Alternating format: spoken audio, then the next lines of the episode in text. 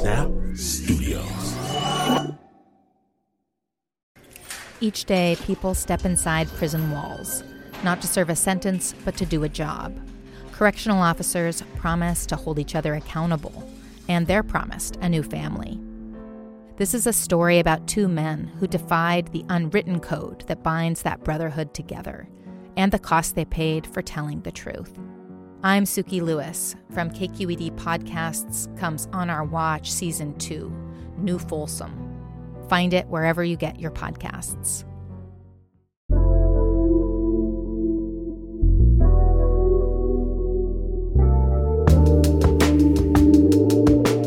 Today on Snap Judgment, a true story that will take you all over America, but you can put away your maps. Because this journey we're making today won't be on highways or country roads because we're launching through time. Now, this story does have some strong language and references incidents of racial violence. As such, listener discretion is advised. Our story begins in a Chicago neighborhood just a few weeks ago when Jacoby Cochran walks into his grandmother's house. Snap judgment. So, my grandmother Mamie is a time traveler, and her home, which I'm sitting in right now, is a time machine. You might think I'm being poetic or metaphorical, but nah, she is a wizard. About four years ago, I was standing on her front porch listening for the familiar, Who is it? I'm coming. Who is it? Her nice way of saying, Who the fuck is at my front door? When she opens the door, she embraces me in her arms, and I'm immediately transported to a place generations far before my own. You see, my grandparents moved into this house in the winter of 1967. So when you walk in the air and the furniture all has generational weight to it. As you come in through the door, you're immediately greeted by these perfectly manicured couches and lamps that are about as old as the house itself. The ageless dining room set in China is about 45. As I enter into the kitchen, I walk past the 39 year old refrigerator and I sit down at this exact table across from my grandmother. I grab some newspapers and scissors and I get to clipping. Now, as I'm sitting at the table, I can't help but think what the last two decades of my life have looked like sitting across from this wizard. As I got older, I started watching Jeopardy with my grandma, and I could actually understand what was happening. And I sat across from this genius who won millions of imaginary dollars from this exact green chair. And she loved to chastise motherfuckers when they would miss low hanging fruit. But as the years went on, she gave me harsher and more grounded lessons. She taught me what it meant to be black in America. She taught me what it meant to watch Chicago transform. To going from being the first black family on her neighborhood to one of all black families in her neighborhood. She taught me to stay alert. She was the first person that made me realize that to be black in America is to be marked. And to be marked is to be hunted. But on this July afternoon, we were sitting there and we were clipping out the comic strips. You see, my grandmother loves this comic strip called Love Is. She has pretty much every single one from like 1983, real talk. And as we're going through getting the coupons and the sales, getting the love is, she looks up at me and she says, I don't enjoy this process as much as I used to. Now, of course, I didn't take it personally. I knew Granny wasn't sitting there saying she doesn't like being at this table with me. So I waited. She said, Kobe, they never really celebrate black folks on these newspapers. They go out of their way to make us look like a criminal. like an animal. See, my grandmother was always able to boil a dissertation down into a few sentences. And I understood exactly what she meant. I've been sitting at this table for 25 plus years, and the newspapers never taught me about Black Wall Street, how local gangs actually started as community organizations, hell, even Juneteenth. Nah, they went out of their way to remind me that I was marked. And to be marked is to be hunted. And at that moment, Jeopardy gives way to the news and me and my grandmother are immediately transported together from her kitchen table to a parking lot in Shreveport, Louisiana. It's grainy video footage, but both of us can kind of make out what's happening. In the front of a convenience store, we see a black man being wrestled to the ground, knees in his back, chest pinned against the concrete. You can't really hear exactly what's being said, but me and my grandmother sitting in the silence try to translate. When all of a sudden gunshots fill my grandmother's kitchen. She looks at me with these salt and pepper curls that have always been salt and pepper in my eyes. And she places her brittle hand on top of mine and she says, This is exactly what I'm talking about. Look how quickly they looked at that man and they made up their mind. Kobe, have I ever told you the story of Emmett Till? In that moment, I couldn't move couldn't say anything. And all of a sudden, my grandmother turned around and she reached into this closet under a stack of newspapers and a stack of magazines and she pulled out this Ziploc bag. In it was a September 1955 copy of Jet magazine. She sat it on the table in front of me. She told me the story of August 1955 in Money, Mississippi. When she got done, it was clear that time traveling took a lot out of her. You see, she used to be able to sit at this table and move through stories with precise phenomenological detail. But it was clear in her later years that her powers were wavering and she looked so tired.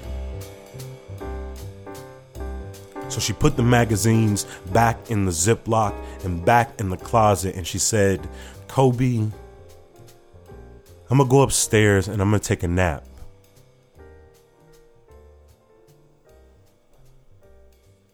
I just sat here in this table in silence as the names ran through my head. Like Oscar and Michelle Mike and Sandra, Freddie, Rekia, Laquan, and Alton. Eventually, I got up from the table and I exited the time machine and I went home. I woke up the next day. I'm gonna be honest with you, I didn't feel great. As you can imagine, the growing trauma of being black in America kind of fucks up the morning ritual it's almost like my first thought is, wow, I'm alive. And my second thought is, here we go again. Uh, but instead of dwelling, I think to myself, you know what? I'm going to get up.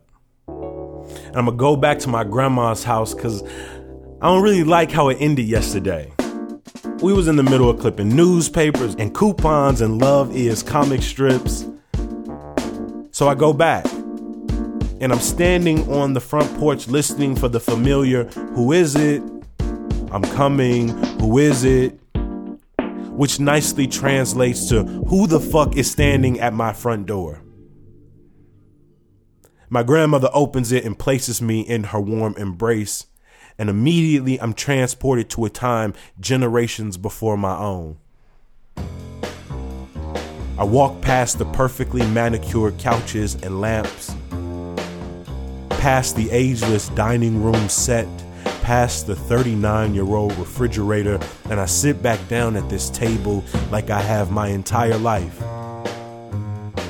And I ask my grandmother to pass me a newspaper and a pair of scissors, and I get to clipping. And in the silence, my grandmother looks up at me and she says, Kobe, I don't really like doing this anymore. She said they never really celebrate black folks on these newspapers. And I looked down and I said, You're right, Grandma. They don't. And before I could continue, she cut me off and she said, But Kobe, I'm gonna show you one of my favorite newspapers. And she reached in this closet under a whole bunch of newspapers and she pulled out a copy of the Sun Times from 2013. And she put it in my face and she said, You see this little boy right up here in the corner? She said, This is my favorite newspaper because they put one of my favorite black boys on this newspaper. And it was a little picture of my face in the corner. And of course, I'm sitting there blushing with my grandma because you know how grandparents hype you up, right? They make you feel like superstars even when you just living. But before I could say thank you, the television goes to the news. And me and my grandmother are immediately transported to St. Paul, Minneapolis, Minnesota. Black woman is holding up her phone on Facebook Live as her daughter screams in the back seat, as her boyfriend bleeds out in the passenger seat, shot, as we would later learn, seven times. And me and my grandmother, we sit there and we watch the last moments of Philando Castile's life. And she looks at me with those salt and pepper curls and she puts her brittle hand on top of mine and she says, Kobe, this is exactly what I'm talking about.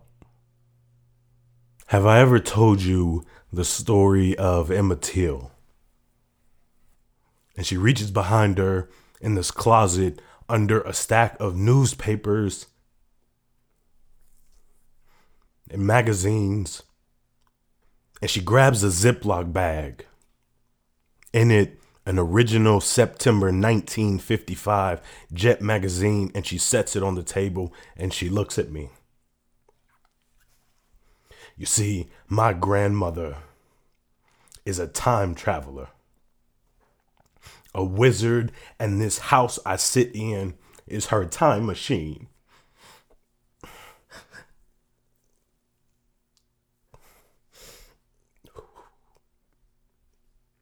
But she no longer remembers being the first black family on this block. You see, with the dementia, she no longer remembers the perfectly manicured couch and lamps she doesn't remember that the ageless dining room set in China is 45. She doesn't remember that the refrigerator is 39. She doesn't even remember that we sat here at this exact table yesterday. But unlike yesterday, my grandmother summons up this energy and she tells me vividly the story of August 28th, 1955. She tells me first about four days earlier and a lie that Carolyn Bryant told. She tells me about the night her husband and his brother kidnapped Till from his grand uncle's house. How they beat him and tortured him then tied a 75 pound fan around his neck and drug him and shot him in the back of his head and left him where he was found days later. She told me about Mamie Till and the sacrifices that no mother should ever have to make. How she was forced to make the tough decisions to show the world the brutality it was already very much aware of. How black women are often left picking up the broken pieces in these moments and movements. A few months later, my grandmother passed away just a season before celebrating the 50th anniversary in her home. And I'll be honest with you, I've been selfish.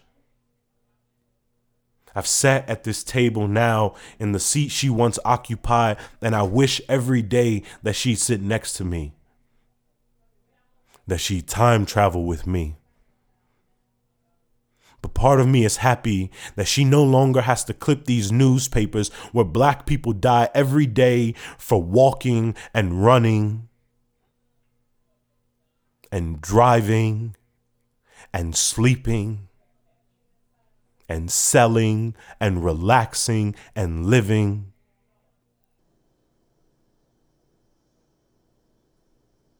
I recently came back to my grandmother's house and I stood on the front porch. I didn't listen for the familiar who is it? I'm coming, who is it? Because now that it's my mother's home, she's installed the camera doorbell, so she knows exactly who the fuck is on her front porch. My mother answers the door and she wraps me in her warm embrace.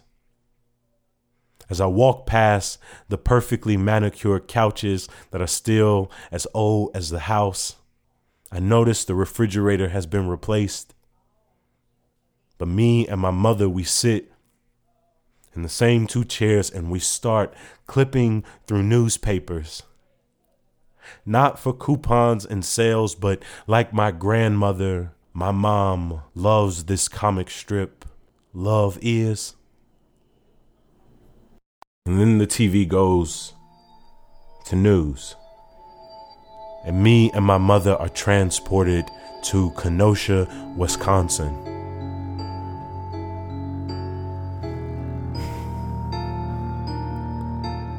We don't clip the newspapers nearly as much as my grandmother did. We don't stack and collect the names, but we remember them. I open up my journal. I write down his name, Jacob Blake. And then I write what's on my heart in that moment. My grandmother, Mamie, is a time traveler.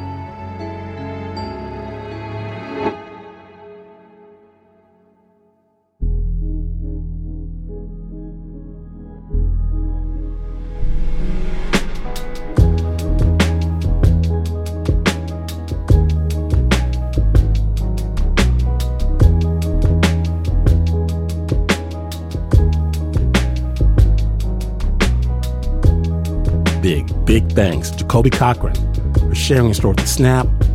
Jacoby is an award winning performer, educator, and writer who reps Chicago's South Side all day. To learn more about where to catch his latest shows, videos, and writing, check out our website, snapjudgment.org. The original score for that story was by Clay Xavier. It was produced by Regina Bediako and Anna Sussman.